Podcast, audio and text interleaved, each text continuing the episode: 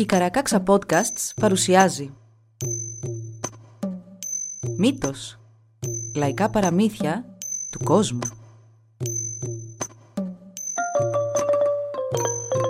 Κάποιες ιστορίες μπορεί για κάποιους να περιλαμβάνουν ευαίσθητο υλικό. Για περισσότερες πληροφορίες για το κάθε επεισόδιο, συμβουλευτείτε τις σημειώσεις του όπου βρήκατε αυτό το podcast.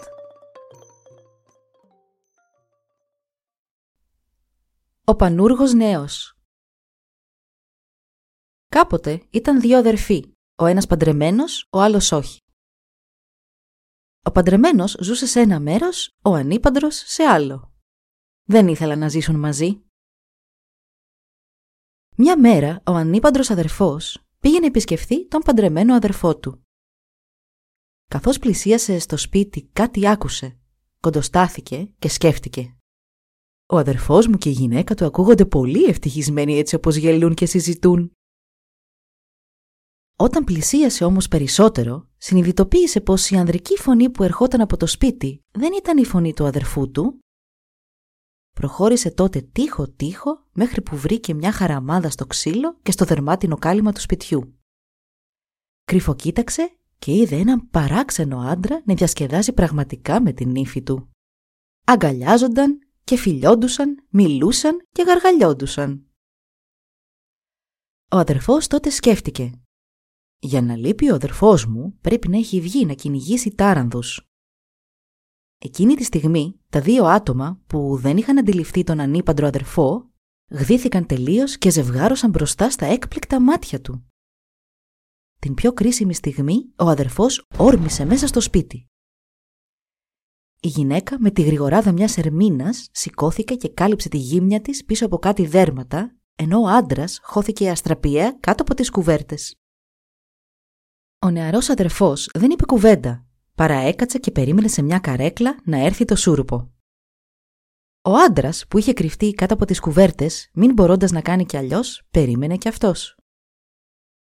Αργά το βράδυ πια έφτασε και ο παντρεμένος αδερφός. Ο ανήπαντρος αδερφός δεν είπε τίποτα για τον παράξενο άντρα που ήταν κρυμμένο στο σπίτι και το ίδιο σιωπηλή έμεινε και η γυναίκα. Μετά από λίγα λεπτά έντονης σιωπής, ο αφέτης του σπιτιού είπε «Εμπρός γυναίκα, ήρθε να μας επισκεφτεί ο αδερφός μου. Τράβα να μαγειρέψει σε λίπος τάρανδου μπόλικο από το καλύτερο κρέας μας, να φάμε να καρδαμώσουμε». Ο ανήπαντρος αδερφός και πάλι δεν είπε τίποτα η νύφη του σηκώθηκε και πήγε να μαγειρέψει. Έβαλε στην κατσαρόλα να γίνει το κρέας και όταν ετοιμάστηκε το έκοψε με προσοχή και το μοίρασε στα τρία. Ο άντρας της είπε τότε «Ας κάτσουμε να φάμε λοιπόν». «Μα πώς να φάμε όταν υπάρχει ένας παράξενος άνδρας κρυμμένος στο σπίτι σου» του απάντησε τότε ο αδερφός του. «Πώς» Θα τον ψάξω σε κάθε γωνιά του σπιτιού μου και σίγουρα θα τον βρω. Κι έτσι έκανε. Δεν άφησε σπιθαμή του σπιτιού του που να μην ψάξει. Αλλά μάταια, δεν βρήκε τίποτα. Γυρίζοντας τότε στον αδερφό του, είπε «Κάνεις και αστιάκια τώρα, αδερφέ μου» «Έλα, ας κάτσουμε να φάμε τώρα» «Μα πώς να φάμε» «Υπάρχει κάποιος ξένος κρυμμένος στο σπίτι σου» είπε πάλι ο ανήπαντρος αδερφός. Η ίδια σκηνή επαναλήφθηκε τρεις φορές. Ο παντρεμένος αδερφός έψαχνε, δεν έβρισκε κανέναν, προσκαλούσε τον αδερφό του να διπνήσουν όλοι μαζί και αυτός με τη σειρά του αρνιόταν. Την τελευταία φορά ο ανήπανδρος αδερφός είπε «Όχου, άσε με πια ήσυχο. Πώς να κάτσουμε να φάμε όταν υπάρχει ένας ξένος στο κρεβάτι σου, κρυμμένος κάτω από τις κουβέρτες σου» Ο παντρεμένος αδερφός τότε ξεσκέπασε το κρεβάτι του και είδε με τα μάτια του τον παράξενο άντρα ξαπλωμένο μπρούμητα, με το κεφάλι του κάτω από το μαξιλάρι. Αυτό τον έκανε έξαλλο. Με μια κίνηση έβγαλε το μαχαίρι του από τη θήκη και έκοψε το κεφάλι του μυχού. Έπειτα, σαν ηρέμησε λίγο, η έκφρασή του άλλαξε και ποθυμωμένος τώρα ήταν απαρηγόρητος. Είπε γεμάτος θλίψη. «Ω αδερφέ μου, και εσύ γυναίκα μου, έπρεπε να μου το είχατε πει νωρίτερα. Τώρα τι θα κάνω» και άρχισε να κλαίει γοερά. «Σκότωσα άνθρωπο, τι μοίρα με περιμένει τώρα» Και τι θες να κάνουμε τώρα» του απάντησε ψύχρεμα ο αδερφός του και τον πλησίασε. «Τι νόημα έχουν τα κλάματα τώρα; Είναι πια σκοτωμένος και δεν μπορούμε να κάνουμε κάτι για να το αλλάξουμε αυτό. Το καλύτερο που μπορούμε να κάνουμε είναι να ξεφορτωθούμε το άψυχο σώμα του». Έτσι, φορτώθηκε τη σωρό και την απομάκρυνε από το σπίτι. Δεν είχε περπατήσει πολύ όταν άρχισε να διακρίνει τα χνάρια που είχε αφήσει ο παράξενος άντρας όταν πλησίασε το σπίτι του αδερφού του. Ακολουθώντας τα, διέσχισε έναν κακοτράχυλο δρόμο μέχρι που έφτασε σε ένα μεγάλο χωριό. Είχε πολλά σπίτια, κάποια τούγκου και κάποια γιακούτ. Είδε κοπάδια λόγων και ταράνδων και στο κέντρο του χωριού στεκόταν ένα τεράστιο σπίτι σαν λόφος. Ήταν του αρχηγού του χωριού. Ο ανήπανδρος αδερφός έφτασε εκεί αργά το βράδυ πια και κατάφερε να βρει και το σπίτι του σκοτωμένου άντρα. Μπήκε αμέσως μέσα κουβαλώντας το πτώμα στην πλάτη. Οι γονείς του σκοτωμένου, ένας γέρος και μια γριά, κοιμόντουσαν στη δεξιά μεριά του σπιτιού και το κρεβάτι του γιού τους βρισκόταν στην αριστερή. Ο αδερφός πλησίασε το κρεβάτι, έβαλε τη σωρό του άντρα κάτω από τα δέρματα και συμμαζεύοντάς τα σφιχτά κάτω από το σώμα, κατάφερε να σταθεροποιήσει και το κομμένο του κεφάλι, έτσι ώστε να φαίνεται ότι ο άνδρας απλά κοιμόταν. Ο γέρος και η γριά άκουσαν κάτι να κινείται κοντά τους, αλλά σκέφτηκαν «Α, ο γιος μας θα είναι που επιτέλους γύρισε σπίτι». Και ο πατέρας είπε «Γιατί άργησες τόσο» Σε μια άλλη γωνιά του σπιτιού κοιμόταν ο αδερφός του σκοτωμένου με τη γυναίκα του. Και αυτός με τη σειρά του είπε «Ναι, γιατί άργησες τόσο, έπρεπε να έχεις πέσει για ύπνο ώρες τώρα». Ο ανήπαντρος αδερφός που έφερε τη σωρό πίσω βγήκε γρήγορα από το σπίτι και γύρισε στον τόπο του. Μπήκε στο σπίτι του αδερφού του, ο οποίος του είπε «Α, γύρισε ζωντανός βλέπω. Τι το έκανες στο πτώμα» Το κουβάλισα μέχρι το σπίτι των γονιών του και τον ξάπλωσα στο κρεβάτι του. Είχε αργήσει πολύ να γυρίσει. Επιτέλους έκατσαν και έφαγαν όλοι μαζί. Αφού τελείωσαν το φαγητό τους, ο ανήπαντρος αδερφός, που ανησυχούσε πολύ, είπε «Θα πάω πίσω να δω τι συνέβη με τον σκοτωμένο». «Όχι, μην πας. Αν σε δουν αυτή τη φορά σίγουρα θα σε σκοτώσουν». «Πα, δεν θα με σκοτώσουν. Θα πάω να δω». Και μην ακούγοντας τις συμβουλές του αδερφού του, ο ανήπαντρος αδερφός πήγε πίσω στο χωριό και στο σπίτι του σκοτωμένου. Καθώς πλησίαζε, άκουσε τον δυνατό θρήνο. Όλοι οι συγγενείς του σκοτωμένου άντρα είχαν μαζευτεί πάνω από το σώμα του και έκλεγαν. Μπήκε στο σπίτι και χαιρέτησε τον γέρο. Έπειτα πήγε και κάθισε ταπεινά μαζί με τις γυναίκες. Ο γέρος τότε τον ρώτησε. «Δεν έχω ξαναδεί το πρόσωπό σου στο χωριό μας. Σίγουρα είσαι ξένος. Απλά επισκέπτεσαι τον τόπο μας». «Έτσι είναι», αποκρίθηκε ο νεαρός. «Και γιατί κλαίτε όλοι εδώ σήμερα» «Έχουμε σοβαρό λόγο», είπε αναστενάζοντας τότε ο γέρος. «Είχαμε δυο γιους και χάσαμε τον έναν. Όλο νυχτοπερπατούσε και κανείς μας δεν ήξερε που πήγαινε. Πολύ συχνά θύμωνε μαζί μας και τώρα, έτσι θυμωμένος που ήταν πάλι, έκοψε το κεφάλι του, πήγε και ξάπλωσε και μετά από λίγο πέθανε. Γι' αυτό και όλοι μας θρυνούμε σήμερα. Κατόπιν έφαγαν όλοι μαζί και ήπιαν το τσάι τους. Ο γέρος τότε ρώτησε τον νεαρό. «Εμείς εδώ στο χωριό μας δεν έχουμε σαμάνο, παρόλο που το χωριό είναι μεγάλο. Μήπως ξέρεις εσύ κανέναν σαμάνο από τον τόπο σου» «Ναι», είπε ο νεαρός λέγοντας για άλλη μια φορά ψέματα. «Ξέρω κάποιον σαμάνο». «Α», είπε ο γέρος και το βλέμμα του άστραψε. Αφού είναι έτσι, πήγαινε και φέρ τον εδώ σε εμά. Ο νεαρός ζήτησε δυο άλογα. Ένα για τον ίδιο και ένα για τον σαμάνο που θα έφερνε μαζί του. Εγώ θα καβαλικέψω το ένα το άλογο και το άλλο θα το δέσω ξοπίσω μου με σκηνή για τον σαμάνο. Και έφυγε χωρίς σκοπό, μιας και δεν ήξερε κανέναν σαμάνο να πάει να συναντήσει. Μετά από λίγο συνάντησε μια ξυλίνη καλύβα Μπήκε μέσα και είδε μια λικογυναίκα να κάθεται σε έναν πάγκο. Τα μαλλιά της ήταν τόσο μακριά που έφταναν μέχρι το πάτωμα. Δίπλα της, σε μια καρέκλα κοντά στο τραπέζι, καθόταν ένα κορίτσι πιο όμορφο και από τον ήλιο. Αυτό ήταν το λικοκόριτσο. Τα λικόπαιδα έξω ήταν τα αδέρφια της. Η γυναίκα με τα μακριά μαλλιά σήκωσε το βλέμμα της και μόλις είδε τον νεαρό, του είπε «Δεν έχουμε τα δει πρόσωπο σαν το δικό σου στα μέρη μας. Κανένα ανθρωπινό πλάσμα δεν έχει φτάσει ως εδώ. Τι είσαι, είσαι στα αλήθεια άνθρωπος ή κάτι άλλο» «Άνθρωπος είμαι».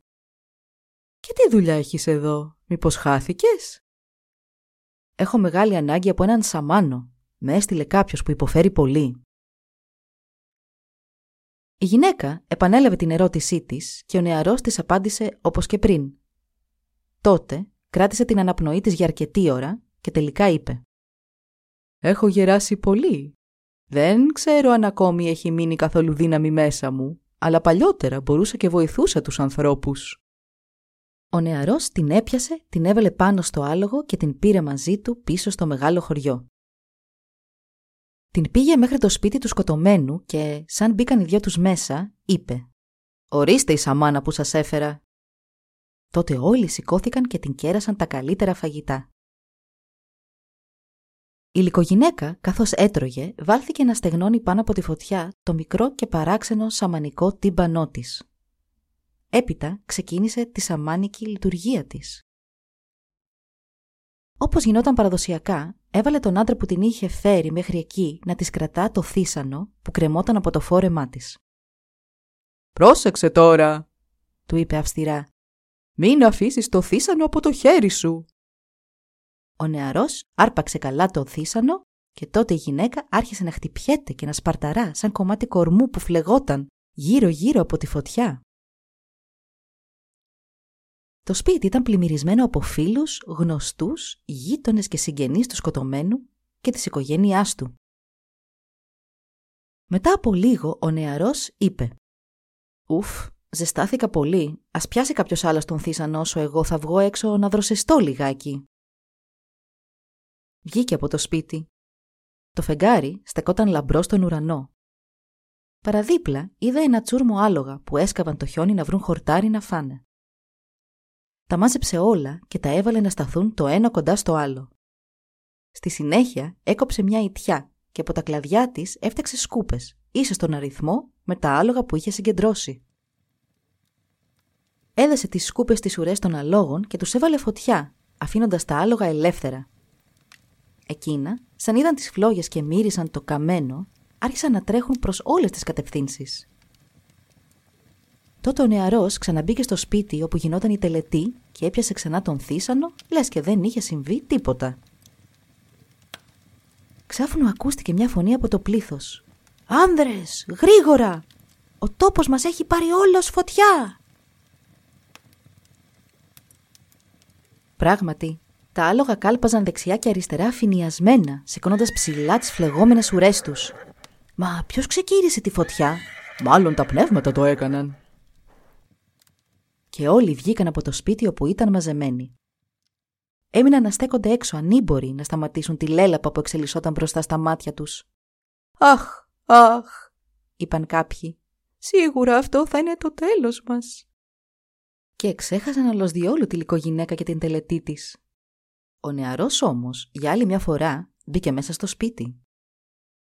Η γυναίκα κοπάναγε το τύμπανό της πιο μανιασμένα από ποτέ Τόσο την είχε συνεπάρει τη λειτουργία που σημασία δεν έδωσε σε ό,τι συνέβαινε έξω. Ο νεαρός κοίταξε τριγύρω του. Κανείς δεν είχε μείνει πια στο σπίτι και η γυναίκα συνέχισε να βαρά το τύμπανό της. Τότε εκείνος σήκωσε μια μεγάλη και φαρδιά κατσαρόλα γεμάτη με παγωμένο νερό και την άδειασε όλη στο κεφάλι της λικογυναίκας. Έπειτα τη φόρεσε στο κεφάλι και στους ώμους της. Η γυναίκα αμέσως ανατρίχιασε ολόκληρη και έπεσε νεκρή όπως συμβαίνει άλλωστε σε όλους τους σαμάνους όταν κάτι τους βγάζει απότομα από την έκστασή τους. Ο νεαρός βγήκε έξω από το σπίτι και ανακατεύτηκε με το πλήθος, παίρνοντας ύφος αθώου. Μετά από λίγο, μέσα στη σύγχυση που επικρατούσε, φώναξε. «Μα τι στεκόμαστε και κάνουμε εδώ; Έχουμε αφήσει τη σαμάνα μόνη μέσα στο σπίτι. Δεν είναι σωστό». Το πλήθος τότε βιάστηκε να ξαναγυρίσει στο σπίτι Και όταν ο γέρος είδε τη σαμάνα νεκρή και μισοκριμένη μέσα στην κατσαρόλα, είπε όλο απελπισία. «Αλίμονο, αλίμονο! Σαν να μην έφτανε που έχασα τον γιο μου, τώρα συνέβη και το χειρότερο, να πεθάνει μια λικογυναίκα μέσα στο σπίτι μας. Τα παιδιά της σίγουρα θα θελήσουν να πάρουν εκδίκηση τώρα. Καλύτερα να πέσουμε να πεθάνουμε όλοι αυτή τη στιγμή. Ω Θεέ μου! Και συνέχισε ξεσπάζοντας σε λιγμούς. Τι συμφορά μας βρήκε. Ας την πάρει κάποιος να την πάει σπίτι της. Αλλά όλοι τους φοβόντουσαν πολύ και κανείς δεν ήθελε να την πάει. Ο γέρος τότε άρχισε να παρακαλά τον νεαρό επισκέπτη να φορτώσει τη λικογυναίκα στο άλογό του και να την πάει αυτός πίσω στο σπίτι της. Ο νεαρός του είπε «Μα πώς να το κάνω εγώ αυτό, θα με κάνουν χίλια κομμάτια σαν με δουν».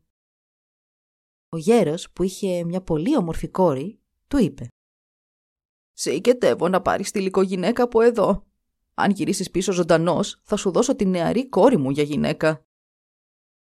«Καλά τότε», είπε ο νεαρός. «Αλλά ακόμη δεν είμαι σίγουρος γι' αυτό». «Και ποιος μου λέει εμένα ότι αν γυρίσω πίσω εσύ δεν θα αθετήσεις τον λόγο σου και δεν θα μου δώσεις τίποτα για αντάλληγμα» «Ποτέ δεν θα το έκανα αυτό», διαμαρτυρήθηκε τότε ο γέρος. «Θα σου φερθώ έντιμα». «Ας είναι. Σκότωσε δυο αγριόκοτες και δώσε μου τις κίστες τους γεμάτες με φρέσκο και ζεστό αίμα. Πήρε τις κίστες και τις έβαλε κάτω από τις μασχάλες του. Έπειτα έπιασε και κάρφωσε στις όλες των παπουτσιών του καρφιά τόσο βαθιά που του τρύπησαν τις φτέρνες. Πήρε τότε τη λικογυναίκα και τη φόρτωσε στη σέλα του. Την έδεσε καλά, αλλά όχι και πολύ σφιχτά. Έτσι φαινόταν ότι η γυναίκα καβαλούσε το άλογο ζωντανή. Πήραν το δρόμο μέχρι που έφτασαν στο σπίτι των λύκων. «Ου!» Ακούστηκε το αλήχτισμα των λυκόπεδων. «Έρχεται η μάνα μας! Έρχεται η μάνα μας!» «Ήρεμα τώρα», τους είπε ο νεαρός. «Το άλογό μου είναι πολύ φοβητσιάρικο και θέλει προσοχή να μην γίνει κανένα λάθος». Γρήγορα έδωσε μια στα πλευρά του αλόγου με τα καρφιά των παπουτσιών του και εκείνο την άχτηκε ολόκληρο. Ο νεαρός έπεσε στο έδαφος και μαζί του οριάστηκε και η λικογυναίκα, σαν σακί. Οι κίστες που κουβαλούσε έσκασαν και γέμισε ο τόπος αίμα με τα σώματα του νεαρού και της γυναίκας πεσμένα πλάι-πλάι. Τα λικόπεδα, βλέποντάς το αυτό, είπαν «Αδερφή μου, η μητέρα μας πέθανε, αλλά ακόμη χειρότερο είναι που σκοτώσαμε και αυτόν τον νεαρό με την απροσεξία μας. Σίγουρα οι αδερφοί και οι αδερφές του θα έρθουν να μας βρουν, να εκδικηθούν τον θάνατό του». Πλησίασαν το σώμα του νεαρού και τον κοίταξαν καλά. Το αίμα έτρεχε ποτάμι από τα μπράτσα και τα πόδια του. «Ου, ου, πώς να τον ξαναφέρουμε στη ζωή» Τον έπιασαν από τα χέρια και τα πόδια και τον ταρακούνησαν λέγοντας «Ζήσε, σε παρακαλούμε, ζήσε, μην πεθάνεις εδώ, θα σου δώσουμε την όμορφη αδερφή μας για γυναίκα σου».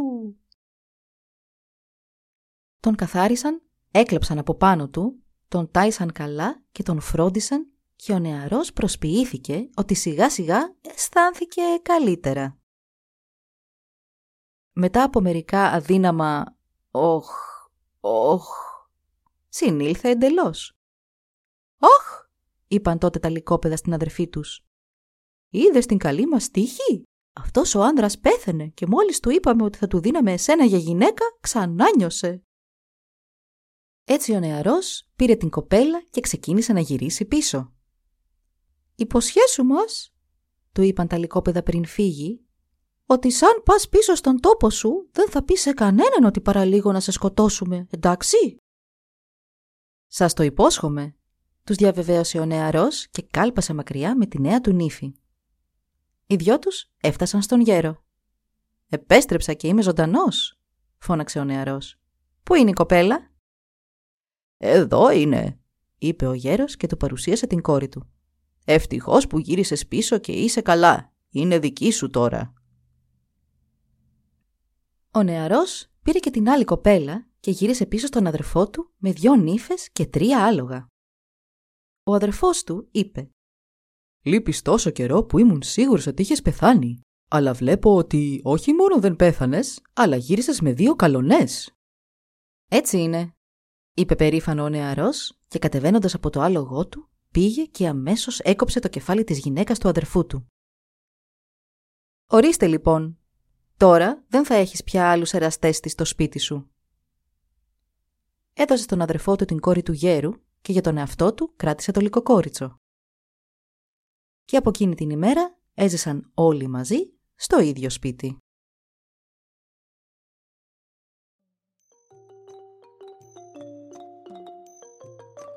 Εδώ λοιπόν η ιστορία μας έλαβε τέλος.